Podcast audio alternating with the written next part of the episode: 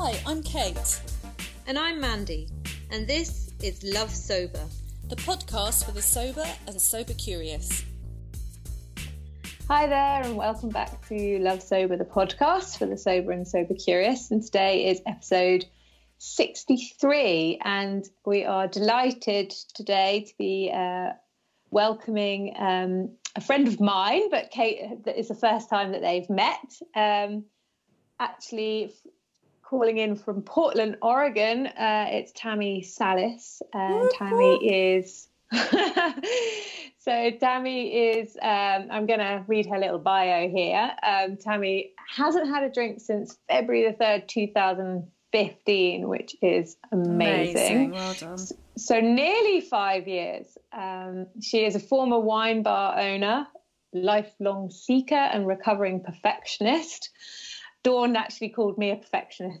she said, Are you recovering from perfectionism the other day? And I was like, Oh my God, there's another one to add to the list. But anyway, um, she is an artist, a teacher, a self proclaimed late bloomer, and co host of the Unruffled podcast, which is how I got to know Tammy and Sondra, um, and it's been a huge resource for me in, in my journey. So I'm absolutely delighted. Um, so, the Unruffled podcast is a weekly podcast that explores all topics relating to the intersection of creativity and recovery. Uh, so, Tammy, in sobriety, she has enrolled in college and declared art as her major at age 44. She makes art every day and credits this practice as the path to her spiritual overhaul and creative awakening. Tammy has a self published book all about finding her visual voice through her daily gratitude practice, uh, which she has maintained for over four years. And um, if you don't know Tammy, she does these amazing little videos every morning where she sets up her morning routine with some music and some tea and starts her gratitude practice, which Amazing. I absolutely love. Uh, and she shares her creative and personal pursuits as well as her struggles and successes with sobriety. Um, so you can learn more about Tammy at www.tammysalas.com or follow her on Instagram at Tammy Salas. There we go. So that's the intro. So we always start the pod just by sort of checking in and saying hi. So hi Tammy, how's it going? It's going great. Thanks for having me on the show, ladies. I'm very excited to chat with you finally. Yeah, we're really, I'm really um, pleased to meet you because, like you say, I know that you and Mandy are friends. So this is, um, yeah, it's just lovely. And I've seen your um, your beautiful um, gratitude circles on Instagram, and they always just make me smile. Um, and they're just be- really beautiful. Yeah. So, so Thank you. And Yeah, how are that- you today, Kate? Well, um, every time we do a check in, I'm like, oh God, why are you gonna? You know, I'm the same. You know, I'm a bit shit, but no, I'm I'm all right. It's do you know? But I think it's because we we were going to talk to Tammy that I I got my journal out tonight. And I'd said that I was going to journal last week because Mandy and I had a, a working week last week. She came to the UK, and it should be kind of a, a comedy sort of a dark comedy made about that week because it was just like the most stressful week for me home with, with my son and all of the stuff that's going on with that but and then I started to write and it was like okay we had our meeting we met with Bev James uh, coaching academy which is an amazing one did the mindfulness drinking festival um, mindful drinking festival um, and you know I, I don't really do Set up a new company. set up a new company. Um, we were in Vogue. Amongst all the we were in. Vogue, right? yeah. I was like, darling, I, just I just knew it. No, it's like. And in a month, so then we had a period. I had my period. You had a migraine. You did your neck in. I've done my hip flexor in. You know, it's just like there was lots of mud. It was just like, do you know what I mean? One of those. So I'm so I'm recovering. Right, I'm recovering from last week. Yeah. So Yeah, so it was it was quite um it was so, quite uh, a while, It was, it- it? oh, yeah. So how are you, Mandy? Um, well, I'm I'm better today, thanks. Yeah, I had a bit of a difficult day yesterday. Um, so yeah, it's interesting one. You know when it's like you kind of keep turning over stones and it's like yeah i'm good i'm totally good like i've got this life sorted and then you're like oh i'm really ashamed about that thing and i haven't told anyone and now i've got to fess up and so this big thing came that i've got basically a massive fear about um, getting checked out by a gynecologist. And so i've just hidden it all away for years and years and years due to trauma. And and so it kind of came out yesterday and i had to tell my husband and i was crying. And then i like had to phone someone you know and it's like that thing it's just like oh i thought, I thought it was good. But you, you're still hiding these little parts that you just don't you're not quite ready or you don't know how to deal with. So anyway and that kind of triggered quite a lot of um, ptsd stuff. And it was not the best but um but you know i'm i'm i'm i'm i'm all right today and i i got through it and you know, we keep learning, don't we? So, so basically, my... we're great, right? yeah. Over here in Europe, you know, we're really, really good, Tammy. We're rocking it. I'm glad, yeah, I bet you're really glad I... you've come on the podcast. You're like, oh, Jesus Christ. You guys are making me feel so good right now. No, I'm totally kidding. Oh, totally kidding. but you know I did? I actually, so I had to make this appointment, and you know, like I have to make these appointments in French, which is another barrier, you know, so I don't feel like massively strong with my language, and I feel like I'm being judged. There's a lot of stuff like that. And what I actually did is I got out my big girl pants that Paula gave me at nice. the shame booth, the actual ones, and I put them over my jeans. And I was like, I, I literally am going to put my big girl pants on. So I put them on. I put my fuck shame badge on, and I was like, okay, I can do this. Bonjour. So thank you, Paula Williams. Bonjour, est-ce que vous pouvez m'aider? Anyway, Ma so yeah, so that's us. I love it. I love it. Yeah, I have a shame shirt from Paula that I wear from time to time um, when I want to feel like a badass as well. Yeah. Yeah. Yeah, yeah that same. that woman is powerful. Um, so yeah, I was like just sort of yeah, channel that inner badassness. So I did it anyway. Well done. So, so so Tammy, like, so now that we've done our complete sort of like general oversharing that we all, should we, we all do, should right. we get on to you I'm, since it's your podcast? I'm going to overshare with you, ladies. Excellent. I love it. I love it. So, I mean, obviously, with sort of Love Sober podcast, so um, all of our stories and all of our guests, we all have journeys with alcohol. So, I guess that maybe we could start there if that's all right. If you could tell us a bit about your journey, what brought you to the decision to become alcohol free? Um, yeah, I was thinking about that, and um, it actually it's funny with with a little bit of time and approaching five years. I feel like that story has shifted a little bit for me than what I used to think that it was. Get kind of having time and experience and um, unlocking a lot of what why I drank um, I can say that from a different place today. But initially, what what started me on that journey was I was having crippling anxiety attacks. Um, my heart was racing. I was waking up about 2:20 to 2:30 every single night. Um, shame, you know, incomprehensible demoralization, as they call it in the rooms. I was feeling all of these things. I felt like I was having a heart attack all the time. I felt like I was on the brink um, I didn't realize how much anxiety was really my native language. It was really like the thing that had been kind of happening to me since I was seven years old. And I was doing different things to mask it. I used to count letters, I used to count 11 letter words. And I didn't tell anybody I did this, you know, until when I did, they thought it was quirky and fun. And I look at that now and I was like, my my brain and my body was screaming for me to it was a warning signal. Yeah. Like you know, like get out of this situation or but what I started to do is to drink at it. And um, I bought a wine bar on my honeymoon with my husband and started running that business. And then about nine months later, had a, a um, found out that I was pregnant. Uh, wasn't super ready for that. Um, so stayed sober during that whole time. But when I had the baby, I basically started drinking in full force. I had uh, postpartum anxiety. I realized that now, didn't know that then. And so when I went to quit drinking, I went to um, I went to my doctor for my annual physical on February 3rd.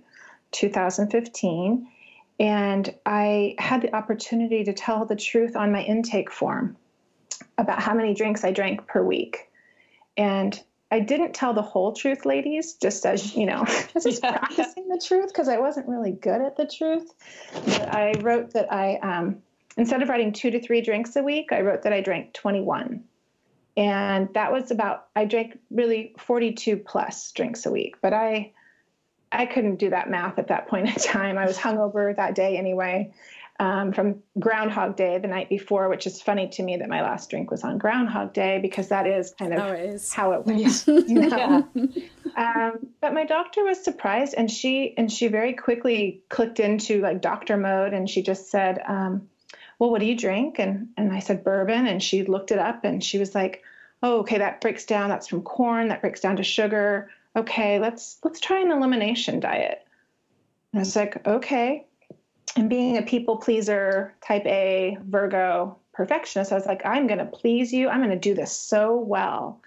And so that's what I did. And I removed, she asked if I would remove alcohol first. I said, sure. And two days later, I, I was having a really hard time. Um, I probably, since I didn't tell her the whole truth, I probably should have done some either inpatient rehab or outpatient rehab. Um, it probably wasn't the safest for me to go home and just cold turkey it. I very quickly knew that I had a much bigger problem. So I didn't do any of the other elimination part of the diet. I just didn't drink alcohol for eight weeks. And once I got to the eight weeks, I, I just, I really got hooked on waking up without a hangover.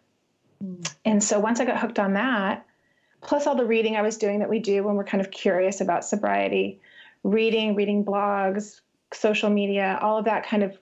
I started finding a few ladies that were doing it, um, and that seemed appealing to me. So that's kind of the route that I took um, initially. So for the first seven months, I just did it on my own, alcohol free, uh, exercise, trained to hike four mountains, really threw myself into everything until I, at seven months I wanted to start drinking again. But that's mm. a different story. But but uh, but I but I didn't. Mm. That was my way in. And so you um you said it sort of changed. The narrative has sort of changed for you as time's gone on, and that you've yeah. got a different perspective. Could you tell us how that's then changed? Yeah, I think just the little bit of information that I just shared is I didn't realize how much anxiety was a part of my story until um, I removed the alcohol. I started going to events. I started having, um, I didn't know that these were anxiety attacks. Nobody ever said that. My doctor didn't say that. And then I had a couple panic attacks um, on a plane, uh, two different plane trips, had to be taken off and taken to the ER. Those were frightening. And I, I didn't know that I was fueling my anxiety every day with caffeine. Mm. for me, for my body, I've talked to um, Jolene Park um, quite a bit about this. Um, and Jolene, uh, who's a functional nutritionist, you know, she says not everybody reacts to caffeine the same way, Tammy, but for you, mm. yeah, if you feel like that. And I was fueling it every morning, feeling like I was getting so much stuff done and I'm super productive and I had that buzz and that. And I didn't realize that that that kind of was contributing. So I slowly could kind of dismantle what was feeding my anxiety. Mm-hmm. And for me, using art first thing in the morning, um, music, I've found like key things to help me lower that anxiety. Saying no, saying no to things. So, so now the story is like I don't feel like my anxiety is ruling me like it used to, mm-hmm. uh, and I don't feel. Um, I feel a little sturdier than I than I used to feel, you know, and I and I believe that I have more power than I used to feel. So all of it kind of just has shifted. I feel now as I'm approaching five years, I feel like there's like a second sobriety that I'm dealing with, which feels more like an emotional sobriety, uh, codependency, you know so there's different things that i'm recovering from but i feel by removing alcohol i could find it was like a gateway to get to all of these other things. Yeah that really resonates with me. I was going to say because i mean we talk about mental health don't we mand? And you yeah. really helped me understand.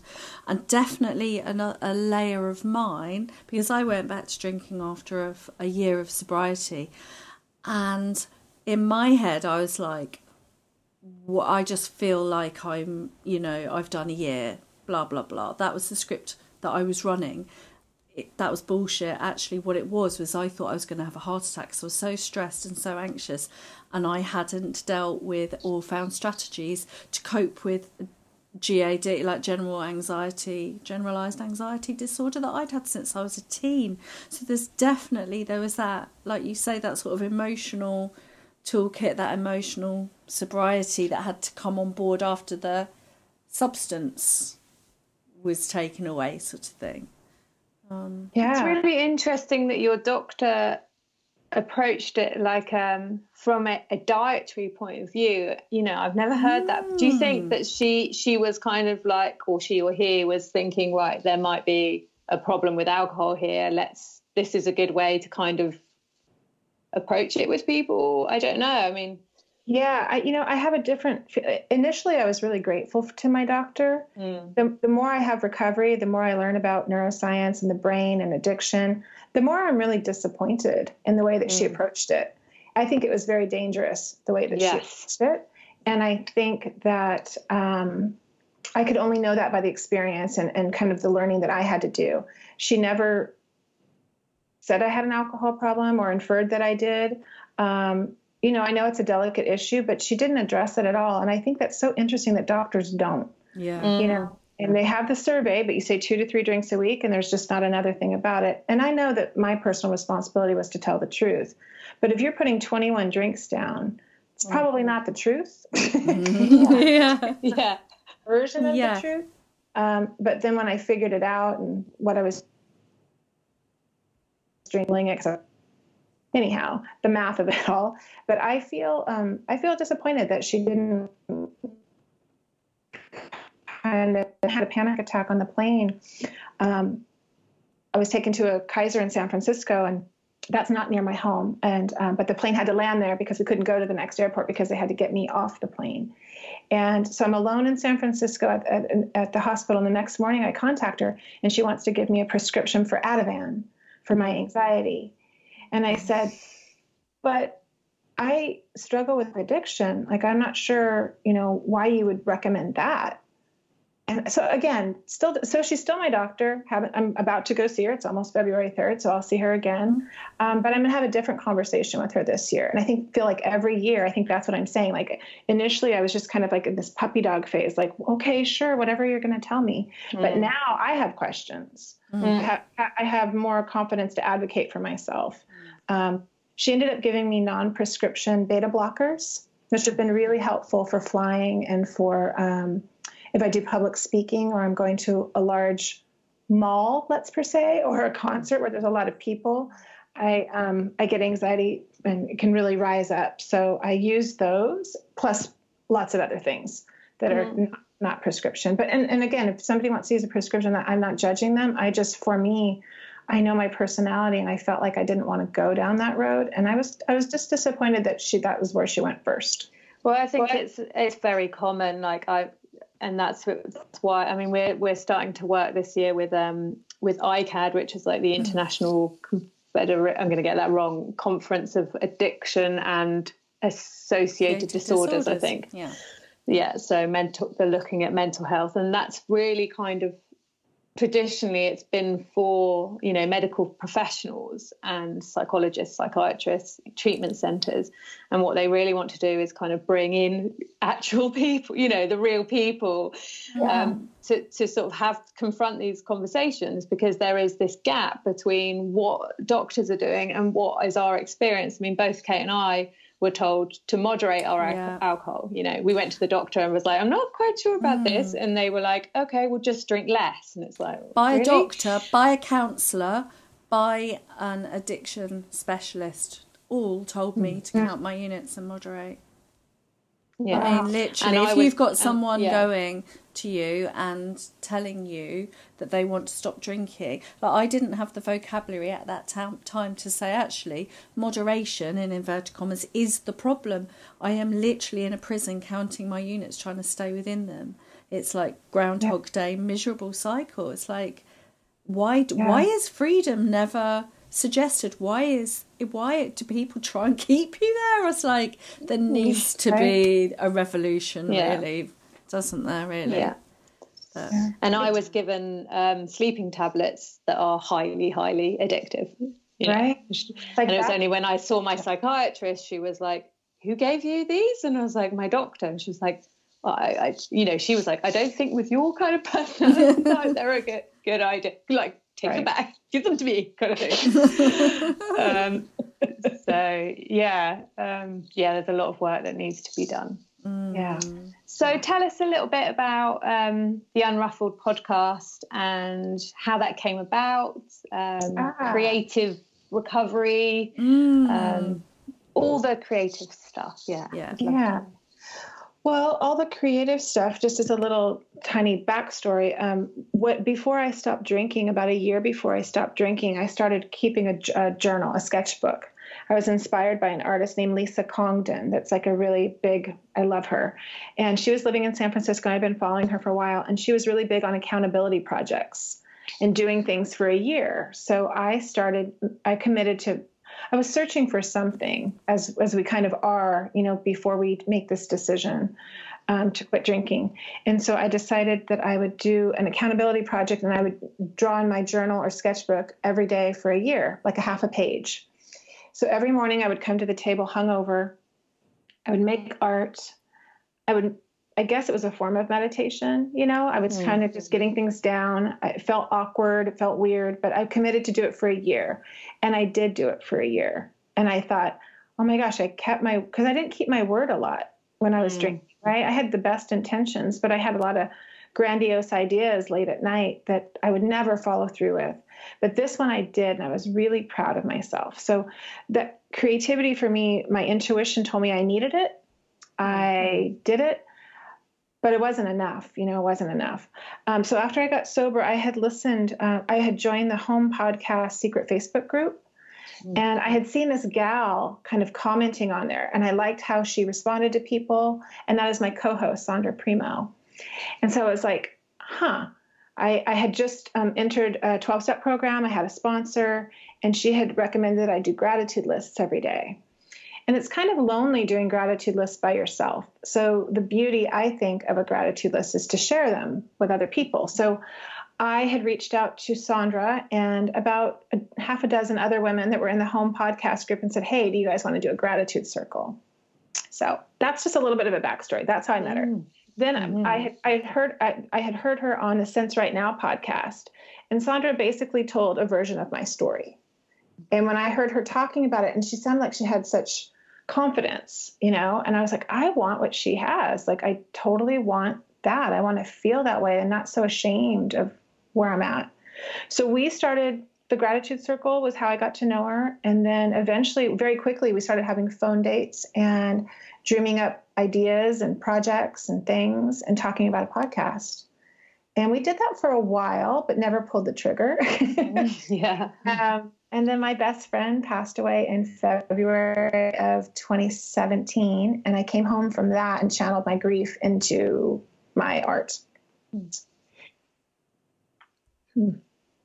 And that was I just reached out to Sondra. I'm like, what are we waiting for? Let's just do this. You know, let's just do it. So we did. And we've been doing it every single week. It's like an accountability project. Every Monday, we release a new episode and we interview men and women, although not very many men, I know, um, um, who are sober creatives that we have found kind of through different channels that we find their story interesting or they reach out to us and say, Can I share this? Uh, and we just want to show where the intersection of creativity and recovery is and how you don't just have to survive in sobriety, right? We can thrive.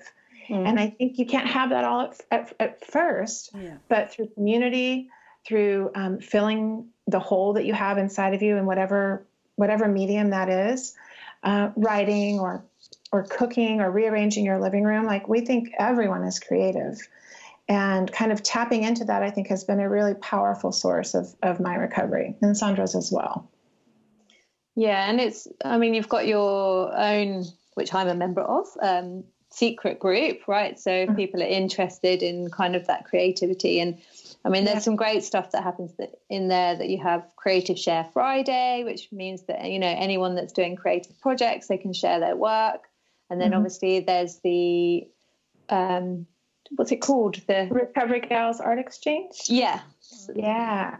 We started that so that people in recovery could make art based on a theme and it would be therapeutic and help them, you know, uh, with the theme. Like this week, with this, we just did this theme is, I'm already forgetting. Uh, oh gosh, I just did the whole artwork for it. We're having a new theme for spring, and basically, you make art on the theme. Oh, it's radiance. So I pick, a, I, pick, I pick a theme, and then we kind of riff on the words. What does radiance mean in your recovery or in your sobriety? So it helps you make it, but then you gift it to an, your partner, and then your partner gets to receive, and it's really beautiful. You know, it's an act of service, I think, that we're doing, and um, and like just creating beauty and getting it out in the world. And you know, and what's so lovely because uh, I mean, we've talked about this in our private conversations. You know, this kind of constant. I'm not a creative, like I'm not an artist, and then you'll be like, you are an artist, Mandy, and we are all creatives. And and what's so nice about the exchange, you know, is there there's some people that are in you know incredible kind of working practicing artists and there are some people that it is you know their hobby and it's what you know helps them and it's and and each part is is absolutely beautiful and and it's that kind of exchange from one person to another i still have to send mine off for Oh. the winter um i will blame you know uh, the uh, postal service but she will receive it at some point Yeah, Um, but and- but that's the thing too, Mandy. I think that just the accountability of it, right? You're going to keep your word to yourself, right? I think that's really important in recovery. When I work with sponsees, one of my biggest things that I work with them on is keeping your word to yourself, keeping mm-hmm. accountable. And so the art exchange, while it's not meant to be an assignment per se, every part of it is. You get to practice reaching out to this person that you don't even know, right? But you know that shares your common problem with alcohol. Mm-hmm. And you get to create based on a theme. You can get to be inspired. And then you get to follow through and even if it's three months later you're following through. Do you know what i mean? Yeah. like we don't Yeah. leave ourselves or we don't beat ourselves up. We don't have to have shame around it. We can practice forgiveness. We can I- all of it. Like i feel like it's just mm. this beautiful amalgamation of everything in that act of, of creating. Mm. And There's something Yeah. lovely about the circle, you know, like you, you're making me think of. I mean, we talk quite a lot because I'm fascinated with the science of happiness, which is something that I mm. found once I s- stopped drinking and filled that toolbox of, you know, flow, community, or wonder, um, you know, that mindfulness. And there's something about the creativity that has a lot of those elements and like you say that I, uh, something happens to us as adults where we stop playing and getting messy and dirty and making mud pies and splashing things around and and it and almost it becomes serious and sort of almost solitary. And I, and there's something also sorry I'm starting to just blah blah blah blah blah but um I've been thinking about being seen and seeing lately. And there's something about what you said about there's a beautiful feedback loop there about giving it. And not only does somebody else receive it you're accountable to yourself but mm-hmm. that experience of being seen by other people is very affirming somehow isn't it? So i'm just seeing all these dots being all joined up like mm-hmm. pathways all Yeah. firing off each other. Yeah. And I th- and I think that's why I mean that's what's been so great for me and you know and why I'm so grateful to the unruffled and and to you guys because we do have all these gaps sort of things missing you know and I mean I had no hobbies. I had no hobbies. All I did was party and go raving and spend time with my friends. You know I had a hobby in music okay? Um but when I was a little kid, I had loads of hobbies, you know, and so and I used to do glass painting and I used to embroider and I used to paint and you know, but I, that all got told when I was sort of you know 15 doing my GCSEs. I wasn't as good as everyone else, and so you know you lack confidence and mm. you're just like okay, you shelve it and just go that's not for me because it's not going to be my job yeah, Yeah. you know. And you know, and I and obviously through you I met Amanda Grace and I went to Ireland to her retreat and it was very messy play and it was perfect for me. You know, it was just that but you know incredibly healing i mean i was very ill that week because i had migraines i cried like you know there was a lot going on um, lots of confronting stuff but lots of laughter at the same time um, and I've kept that practice. And sometimes when I'm jittery and that anxiety feeling, when you just don't really know what to do with yourself, and that's quite often why we drink, it's just because we just don't know what else to do. Like, mm, just need yeah. to sort of stop that kind of jitter. And I can, I can go, oh, right, I'm just going to, you know, journal. And my, my husband, quite often, it's like when I'm in a really, really bad mood, and he'll like take the kids off, you know, and then he'll come back in, and I've got my journals out, and he's like, ah, oh, art therapy good. he's not he's not Indian, he's French, but well, I think that art helps fill this beautiful void that that obviously we were filling with alcohol as women, mm-hmm. right? We were just filling it. I didn't know. I mean, I owned a wine bar. I overserved people all the time. People came to my home. I overserved them so that I could drink the way that I wanted to drink. And I was filling something up. I wasn't leaving space. And once I removed it, they, I mean, I've heard it said like it's a God size hole or it's just this slice of me that's still missing. Uh, and I'm not fully whole just yet. I'm still working on things to get there. But the art helped me to be, um, my therapist says, like, you know, it's good to be seen and heard, like you were saying, Kate. Like, it's good to be seen and heard, but it's also to be accurately seen and heard, mm. right? Not, not, not just. Um, I was trying to accurately put down what was truly me on the page, and even though I share these things publicly, I struggle with that in terms of, um, you know, ego and privacy. You know, so I have a couple of things going. I have I have a book where I share things publicly, but then I also have my logbook that I I um, that I just have for me. Yeah. And so um, I don't photograph these pages. Um, they're just mine you know and mm. that's something that i teach in my proof of life class that I, we'll talk about later i'm sure but just that i teach that um, i don't know writing is such a powerful exercise using images um, but again you don't have to be a visual artist or a writer to create i mean you've created children mm. you've created a home right we've created you've created this podcast we create systems like we, are creators that's yeah. what we are mm. yeah mm. so um, I wanted to, I mean, you, you mentioned that you you are you do the steps. So that's obviously part of your recovery and that's that's part of your modality, I suppose, to mm-hmm. stay sober. What other things are in your kind of toolkit? What's your what's your day? Do you have a kind of oh, well I know you do. So what's your kind of like daily practices that help I you, do, you know? I do a lot of things. Um, so yeah 12 step is a big part of my recovery it it has resonated with me i got a wonderful sponsor um, who's 31 years sober and uh, she uh, she's she's got her hands full with me right because i'm a little i'm like a little bit out of the box i um I appreciate the 12 steps, but I do lots of other things. And so it's really great because it's like this beautiful relationship. I get to share lots of things with her that I do. So for me, like, um, I do. Uh, I have a daily prayer practice where I read Pixie Lighthorse, which I maybe you've heard me talk about her before. Um, I'm taking a class with her next week, and I took a class with her last year. And she has studied for like 12 years in shamanic studies. Um, her prayers are the way that I could do prayer because I didn't have a God when I entered um, 12 step or a version of a God or a higher power, anything. So I had to find it. And so her daily prayers help me. I meditate. I go to a 7 a.m. 12 step meeting five days a week if I can. Um, uh, one of those meetings are women's meeting, which is sort of like 60 women. It's incredible. It's my favorite day of the week is Tuesday night. Like that's a night meeting that I go to. Um, I try to text with at least three sober women, you know, upon waking every day. Um, or humans. I'm, I'm, texting some, there's some very uh, strong men in my life too that are sober that I, I appreciate texting with. Um, essential oils. Uh, my logbook is a place that's really helps me with my recovery in terms of mirroring things back, doing morning pages, doing a daily gratitude list. Like it's a lot of things. yeah.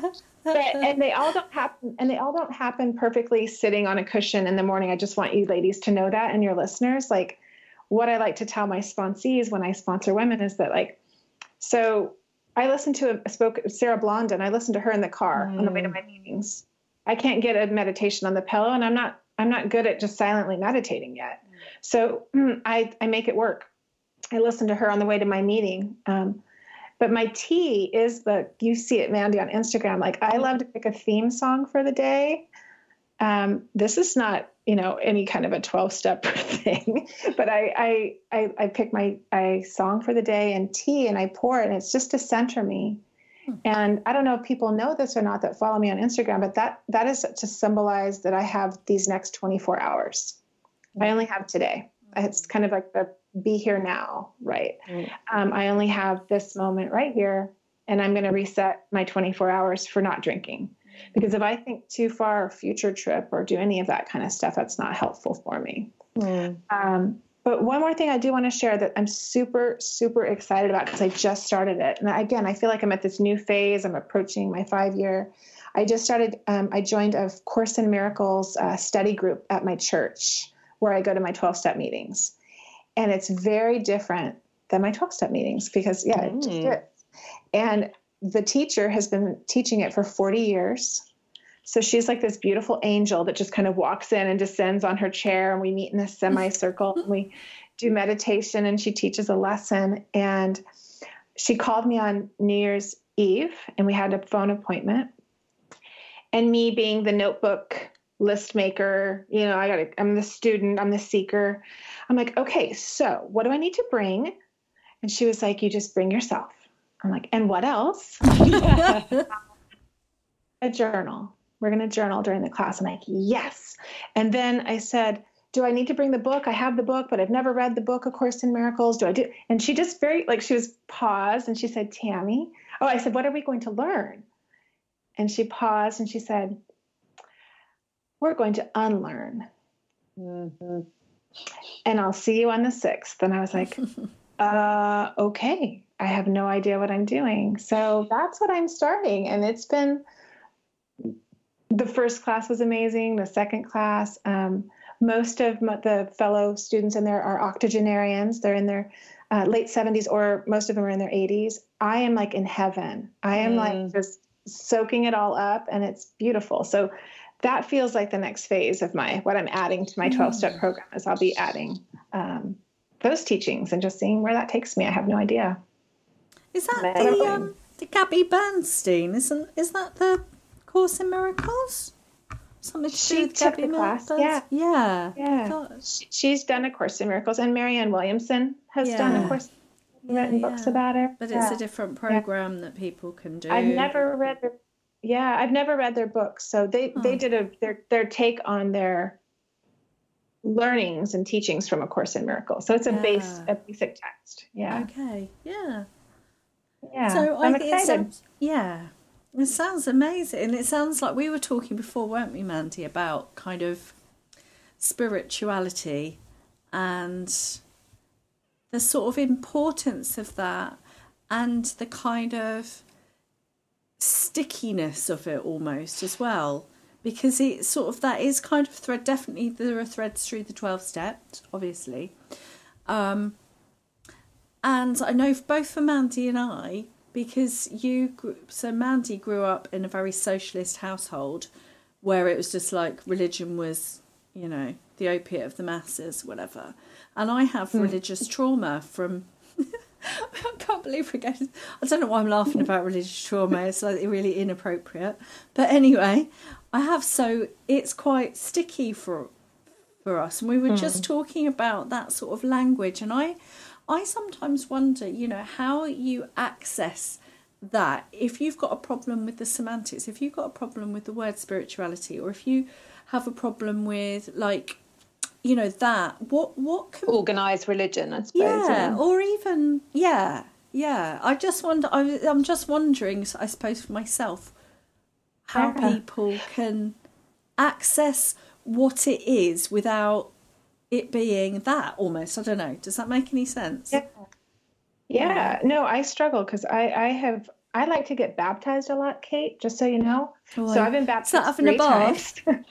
well, it, I feel reborn now after I take a hot shower, but yeah, No, I'm that's sorry. like my version of a makeshift baptism now. Is, Is it actual ba- baptism like with in the church and fully submerged? Are you? Yeah. Wowzers! Yeah. I like I, I love to get submerged. So, but at some point that just went away, and I I I became more agnostic, I guess, maybe not atheist, but agnostic, and just d- became a non-believer. And so for me, when I entered the rooms, it was it was a challenge, and and the thing that um, uh, you know, helpful people will tell you in the rooms, like, oh, you know, just fake it till you make it. And I hate that saying. I I felt like I was fake my entire life, and I felt that I could not fake this God thing. It had to be real for me. Uh, God, higher power, source, divine, whatever word you want to assign to it. But I didn't I didn't truly believe it. So then that just sent me on a journey to be open to trying to figure it out. It did, it did take me a while.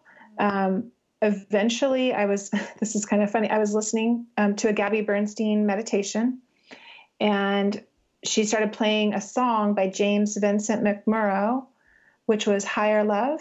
It was a remake of Steve Winwood's song Higher Love.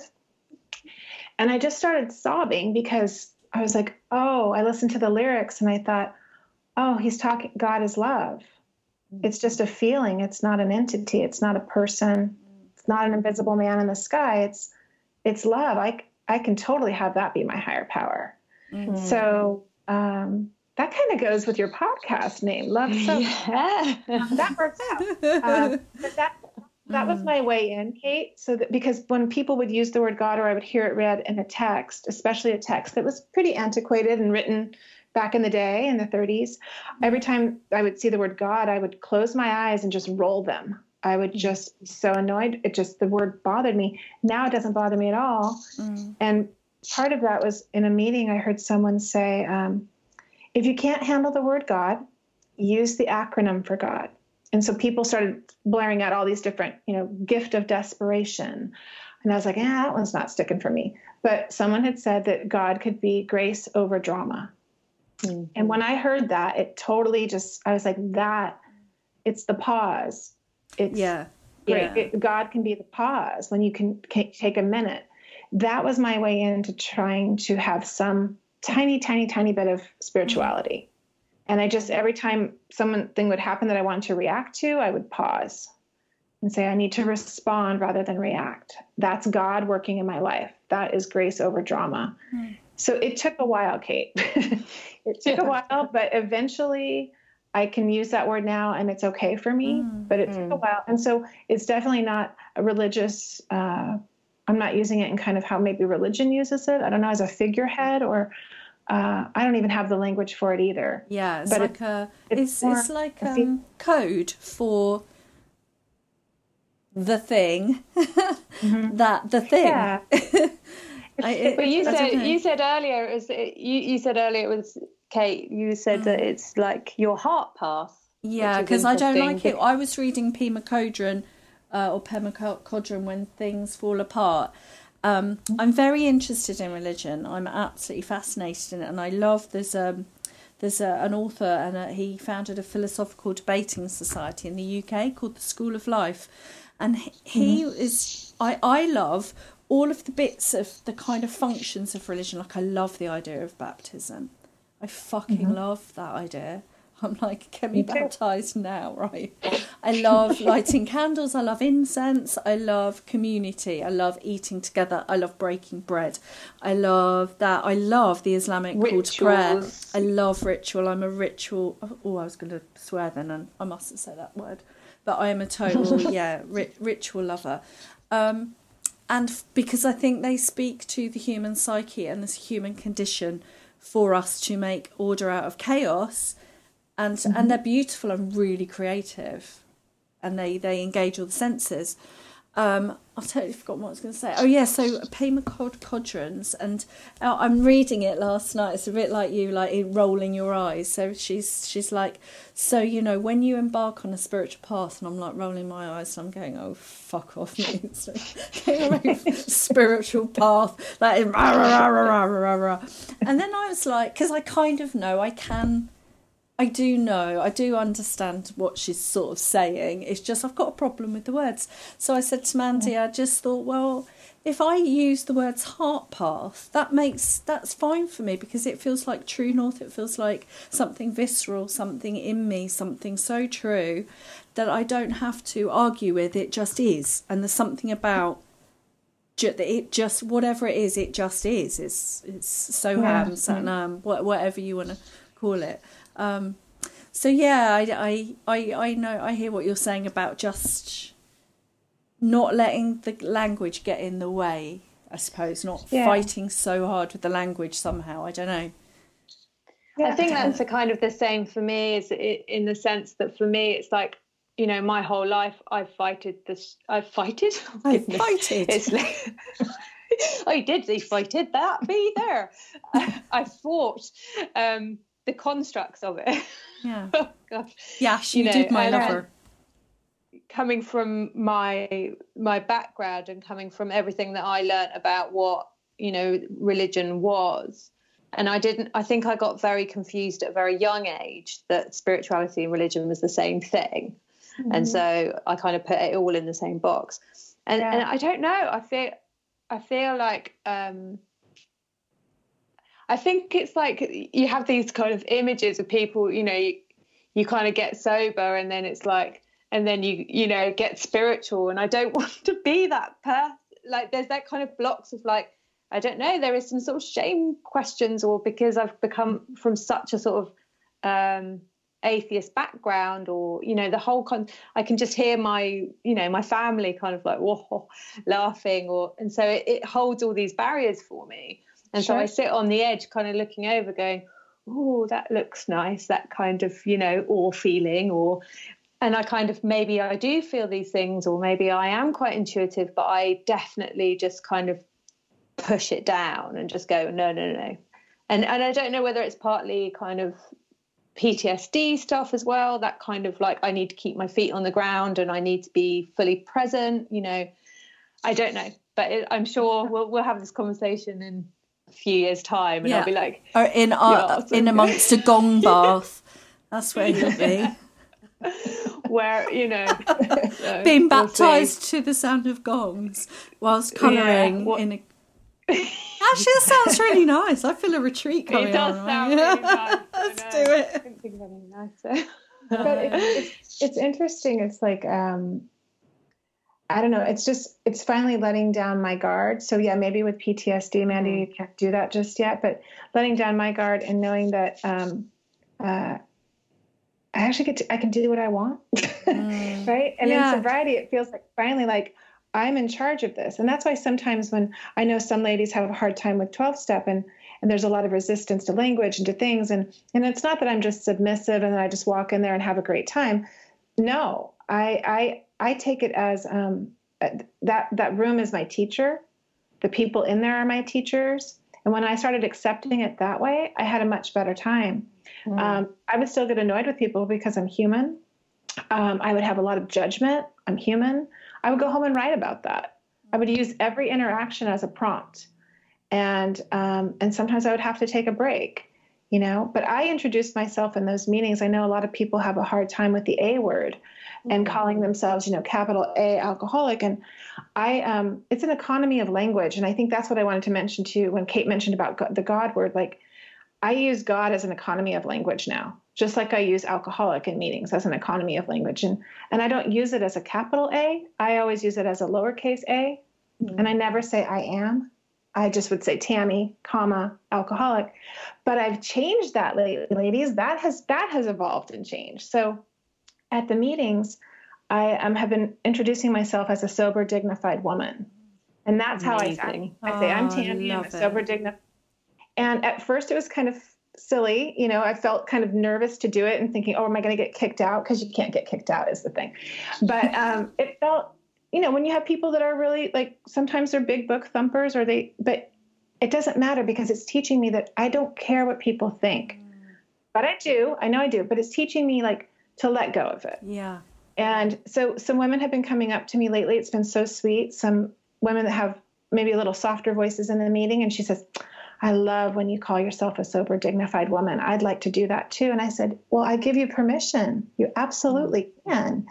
And um, then one day I wasn't there, but somebody shared with me that a man said, um, I like how she introduces herself, that, you know, says my name. And, um, and I, I feel like I want to do that. I'm a sober, dignified man. And I was like, oh my gosh, this is so awesome. I love it. Is amazing. I mean, yeah. we can change stuff. We don't have to fall in line or we don't have to believe in the God that somebody else does, you know what I mean? Or introduce or use names or monikers.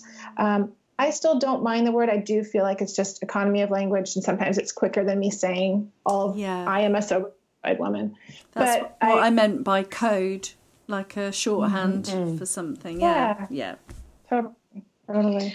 And what's really interesting, I suppose, because kind of being quite public now you know um, you know we do the podcast we've written a book we're kind of you know i talk about all sorts of stuff on instagram you know, and I know you you have your public kind of pages that you share, and that's quite interesting actually for me to to that to still clasp certain things private or you know to keep for me it's like I don't have to share that and I don't have to prove a point or talk about it with my family or you know it doesn't have to be a thing that's like yeah. sort of you know published to the world it can just be for me and my little kind of thoughts and feelings about it. So, yeah. and and it's true. The more the more sober sober time you have, the more you just don't really give a fuck. What? No. right. don't you? It's true, and I, it's. I, I think you know we've talked about it before. About you know we were talking about getting messy, and I think you know we've we've talked about before when you're struggling with kind of a drink problem, and then all the attendant kind of personality anxieties and sort of shame you often spend a lot of time trying to prove to the outside world that you're you're doing just fine. You know, you're really got it all because you're actually trying to cope with that dis not I don't know what what the word is dysfunction or problem. You know, and there is yeah. something so wonderful, liberating about when you're in recovery. Um, I've had to make friends with that word, haven't I, Mandy? You know, but I, yeah, I feel like I have now. Very yeah, well. and I do, I do. I, um, that's yeah, because you know you're not you're not having to hide that sort of shameful thing. That it actually doesn't matter if you are a bit of a knob. I will say that word, or if you, you know, because it it doesn't. It really doesn't matter, and I love that about sobriety. I love that about that confidence that is that beautiful byproduct. I was like, I never thought that would happen. Oh, I didn't even know I was underconfident. And I was like, hey, this is what it feels like to not be really anxious and constantly like editing almost before you've said something. I don't know. I can't remember. I return- Sorry, go on. Um, so you're returning to yourself, right, Kate? Yeah. I mean, we're returning yeah. We're returning and it's awkward and fumbly because we haven't been there for a long yeah. time. Yeah 100 and I, something you said earlier about the all the things that you were doing to try and distract yourself from that anxiety or you know I've, that really resonates with me. I became very busy. Like very mm-hmm. very very very yeah. very busy so that i never had to like yeah just be with with it definitely or, or with myself. Yeah no still no stillness, right? We overcommit, we become the PTA president, we become the volunteer coordinator, we become all the things to not just be alone with ourselves. Yeah. And I and I felt very important and I felt very much like a martyr. Yeah. You know, I I was and I can I can see that now. I can definitely see that now. And mm-hmm. I think the beautiful thing just like what we were just talking about is one of my character traits that I worked on when I worked the steps was that I had you know, I have a lot of judgment. And I've learned to embrace that judgment too, because, um, and look at the opposite definition of it, which is discernment. And I mm-hmm. think in sobriety, I can have a, a, a, level of discernment that I never had when I was anesthetizing myself, you know, mm-hmm. every single night. I couldn't discern mm-hmm. what was a good decision or who to hang out with or who to trust or whether somebody was telling me the truth or not. Like I didn't have that level. And I feel like once I removed alcohol, it took a while. It took some writing and training and thinking and being alone and practicing, um, but I could learn to say no to things and guard my um, guard my world a little bit more, respect myself a lot more. Mm. Yeah. So, um, tell us a little bit about. I know you've got some projects and some offerings coming out. So, um, tell us a little bit about what 2020 looks looks like for you and Yeah, I'm excited. Sondra and I have something really big that we're doing. Um, it's the Unruffled Retreat, and we're doing a retreat in Florence, Italy this fall. Oh, my I goodness. love, I love florence Are Florence. Super excited. Ice Yes, cream. We've never been. Oh, ice cream. Yes. Yeah. Um, we had we had um, Cody, who has been on our show, and he met me in France for a quick uh, Sunday and took me to a couple places. And he has offered to help us put this retreat together. And so we're recording with him tomorrow, and we'll be announcing this to the world. Um, he has all the details. He's planned it all out for us. A couple days in Florence, uh, and then we're going to out to a villa, and we'll spend uh, five days, four or five days there. We'll be doing uh, creative workshops and photography, and he's going to do. He's offered to do blowouts for all the ladies because he's also a hairstylist, so it's going to be fabulous. Um, you know, it's just going to be so fun. And Florence is so artistic, isn't it? It's a perfect place Yeah. for yeah. yeah. Oh, it's beautiful. One of my favorite Italian cities, actually. Ah, I've never Mm. been, so I'm very Have you been to Italy at all? no. Oh my god. Oh wow. Oh, good. I'm going to die and go to heaven. Oh, Yeah. so amazing. Oh, good. Yeah. Yeah. Yeah. So Yeah. he he is working on that, and he um How yeah he's working exciting. on all that. So he has a website. I'm gonna get that in a second. I don't have it up right You need now. to go and get. You need to get baptized, like in Florence.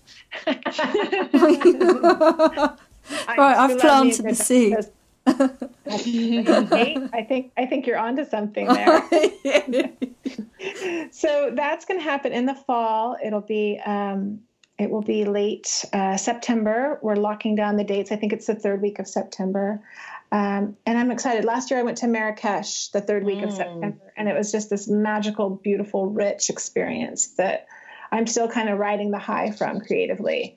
Um, so we're hoping that we can help some women travel. It'll be for women who have, um, you know, that are comfortable with travel and comfortable with their sobriety, Mm. because we we know it's Italy. We know that wine is everywhere, Mm. and that's part of their culture. It's not going to be at our retreat house, obviously, at the villa, but it will be probably out in public where we are in the city. So we want to make sure people have some pretty solid, you know, they're feeling good about that, and that they'll be with people that can support them, of course, and and buddy up. But um, yeah, we're How really- many how many peop how many places will you have Uh, available? 12 Mhm. Amazing. spots. I'll tell So you what, there is. hosted- Yeah. Sorry, I was going to say there is an amazing food market after. Well, I'll have to share it with you because it was in an old market and it's really buzzing, really vibrant. You can go around all the stalls and they have got alcohol free beer. They're alcohol oh, free, really nice alcohol free lager, great food. So it can cater for, you know, Yeah. so Wonderful. yeah. Yeah. I'm excited. So there's going to be a website he's creating. By the time maybe this airs, it'll be up um, unruffledretreat.com. But if Mhm. not, um, people can go to and contact us directly on our websites, which uh, Sondra has the unruffled.com and mine is just my name, tammysalas.com. So that's exciting. And then I'm launching a course in February on February 22nd called Proof of Life. And that's a creative online course. I taught it last summer live and it's about all my practices that I do. And so the first week is going to be about rituals and routines. The second week is the art of the selfie, where we do selfies and six word memoirs and all different mediums that we're going to use. Uh, a lot of women, we don't take pictures of ourselves. We don't honor ourselves in a way that, um, I don't know. I just, I was looking through my photos, and for the last 10 years, there's like a handful of photos. Even look, trying to find a picture for you guys, I'm like, ah, okay, I don't have I, you know i don't have many.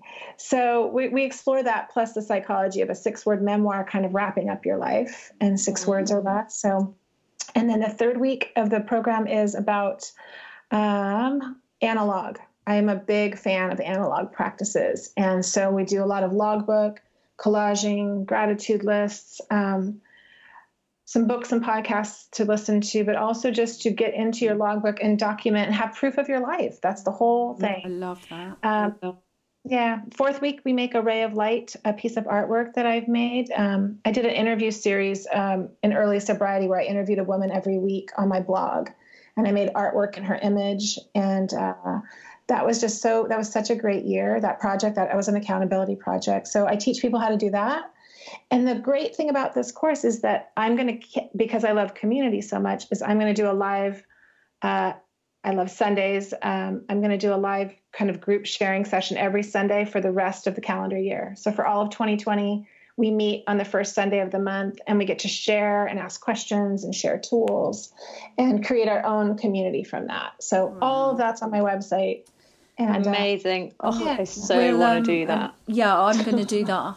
We're, we're going to do proof of life course. yeah. yeah. Oh, I would love it. Yeah. I would totally no, love it. 100%. I've got to. I love it. I absolutely love that. Right. Yeah. Yeah. Um, and we'll put all the links, obviously, on the, um, okay. yeah. you know, in all the notes so that people can find you and stuff. Thank you. Thank you. Okay, so we should wrap it up, really. Um, yeah. We always finish with a, a, tip of the day and a reason to love reason sober. To so, ah. okay, I had a lot of tips, but I narrowed it down for you, ladies. Okay. I would say one of the biggest things for me, um, a tip of the day that helps me, and it's also a sobriety tool um, as well, is to carry a notebook and a pen and pencil case, like any size. Um, I used to carry really big ones and had like too many things in there. Um, but the reason for this, I have a big, I have a big notebook, which is this uh, Moleskine notebook. But I also have, oh, I don't have it here. I have a small notebook that I carry in my bag. So that bag is for jotting down women's phone numbers that I meet at meetings. That notebook is to write down little nuggets that I hear on podcasts. So my big notebook, I, I liken it to like a it's like the space station basically. And then the little notebook is like the docking like a satellite right? So it's like the space docking station is my big one. Then then the little one that i put in my purse is is like a satellite one that gathers information when i'm out in the world. And then sometimes some of those things go into my big notebook that i don't want to forget or a podcast that somebody recommended that i want to listen to. Um, so i find that very helpful. I write gratitude lists in there um, I write down phrases from prayers that I love, or um, just, yeah, just quotes, things that I hear that inspire me or that give me ideas for my creativity, a project. I'm very fascinated with um, the gold arc line over the Madonna, you know, in art history books and using mm. gold. And I'm just, oh, yeah. I, I want to, I want to take childhood photos and I want to make some arc lines of little kids. Anyhow, so when those things happen, I just jot them down in my notebook, and that that would be the thing that I would say would be the tip uh, for creativity and for your recovery to take that with you wherever you go. When you have mm. sober sober meetups or going to hear you guys speak, like I would be taking notes when you guys are on these panels. That's what I would recommend. I love that. Amazing. Yeah. yeah. Yes, my problem is is I've got so many notebooks and I'm not consistent of which one. So I'm like, mm. I wrote that somewhere, and then I've got like yeah. six notebooks later like find it. So I, what i need to do is is give myself that time to like do you, you know, know what, um... bring it all back to the space station. Yeah. But i um i've got one at the moment. I, well i've got a few. I do the same with you. I've got beginnings and ends and everything. And i've just got these ones that i got from Wilko, which are like they're just really rough and ready. That Wilko is just like I think maybe it's like Walmart for you. I don't know. Just mm. sells loads of stuff and it's not posh, and and it they they're a bit of a mess. And my daughter in her because you know like girls at school they can get into that whole perfectionist writing trying to write too neatly and stuff like that. So at my daughter's yeah. school, she's at primary school, they've got they all get this pad and it's called the ink waster where you can just do whatever you like in it. You can write down your thoughts, you can so I've got my Wilko pad, my big Wilko pad, and I've just put Kate's ink waster and it's totally taken the pressure off me what I put in it because I was realizing yeah. I had a bit of that old primary school, like, oh, I better make dear diary, yeah. and it, the da da da, and the date on the right hand side, and the dear diary, and then signing at the end, and I'm like, no, I've got my ink waster, I can just, yeah, I can just get it out. So anyway, I like that. I like that idea. Well, the thing too, ladies, really fast is that I have one notebook. Mm. Right. This is this is it. I call it my logbook. So this is it. The satellite one is just for little nuggets. Mm. Okay, this is just little nuggets, but only one. Yeah. And so, okay, this is what I teach in one of my classes. Is I also, when you are working on a program or you're writing, or and you don't want to lose it, right? I just photocopy these pages, and I put it in an idea binder or a project binder and then I can mm-hmm. expand on that project in there so that it doesn't mm. get totally lost in here. But sometimes you're incubating, you know what I mean? You have to, you're thinking about all these things, creating notes for podcasts and this and that. I have a podcast binder. I use my mm-hmm. binders in a way, but I use it here and photocopy it and move it, which is, I know, another step, but it helps me just be able to get it down, at least when I'm yeah. thinking. I love I'll forget. That. I love all those ideas. Because that's what, because I always start with one that's like my nice book you know so i buy a mm-hmm. nice one and i want to make it nice and right. so then I've got like my messy one, but then I'm like I can't. And then it all just gets messy, and I get really upset. I understand. Nice. Yeah. I totally understand. And we talk a lot about this on Analog Week for sure. yes, yeah. I understand. oh. And what's your reason to love sober? My reason to love sober. I thought about this question and I love it. Um, I love sober today so that I can tap into my intuition and go out into the world as a sober, dignified, creative woman that I'm really, really proud of. Yay. Amazing. Woo-hoo. Amen to that. That's Loved beautiful. It. Yeah. Oh, thank oh, you. Thank Tammy. you so much. It's been amazing thank you, to speak to you. So many brilliant ideas. I'm like, I'm really buzzing with all of those. The ideas about. Did you write it all in one book, or have you written it like me on three different pieces yeah. of paper? I've written it all over that bit and that ah. bit. Wow. Thank you so much, Thank ladies. So I love it. Much. So much. I appreciate I appreciate you having me on. Oh, yeah, well, well, we'll hopefully see you soon, maybe yeah. in Italy. Yeah. what we Florence. could do, what we could just throwing an idea out there, if we can't do the whole retreat, we can fly over just to just like for the weekend. Hi. Yeah we could look at this. look at all the dreams. Oh, and then we, we can look for because there's the religious iconography in so many good galleries and all of that. Yeah. i love the medieval art the lapis and the gold arc. I totally love all that. So the uffizi i think's got lots of that in. So yeah. Oh. and we'll plot our bapt- and we'll plot our baptisms too. yes. So there's going to be a lot to do in italy okay. okay. Well, thanks so yeah. much. You take care of yourself. Yeah, Bye. Thank you. thank you very much. Oh. So, if you're immediately concerned about your drinking, um, just reach out, get support. There's lots of online groups. Um, we've got our Facebook group. There's Soberistas has um, a confidential Ask the Doctor service. Uh, there are lots and lots of places. So, you know, you can find us on Instagram. Um, also, Alcohol Change will have agencies of local support for in your area, um, but just don't feel like you're struggling alone. There's lots of us, and you just get in touch. Um, and we'll see you next week for more chat.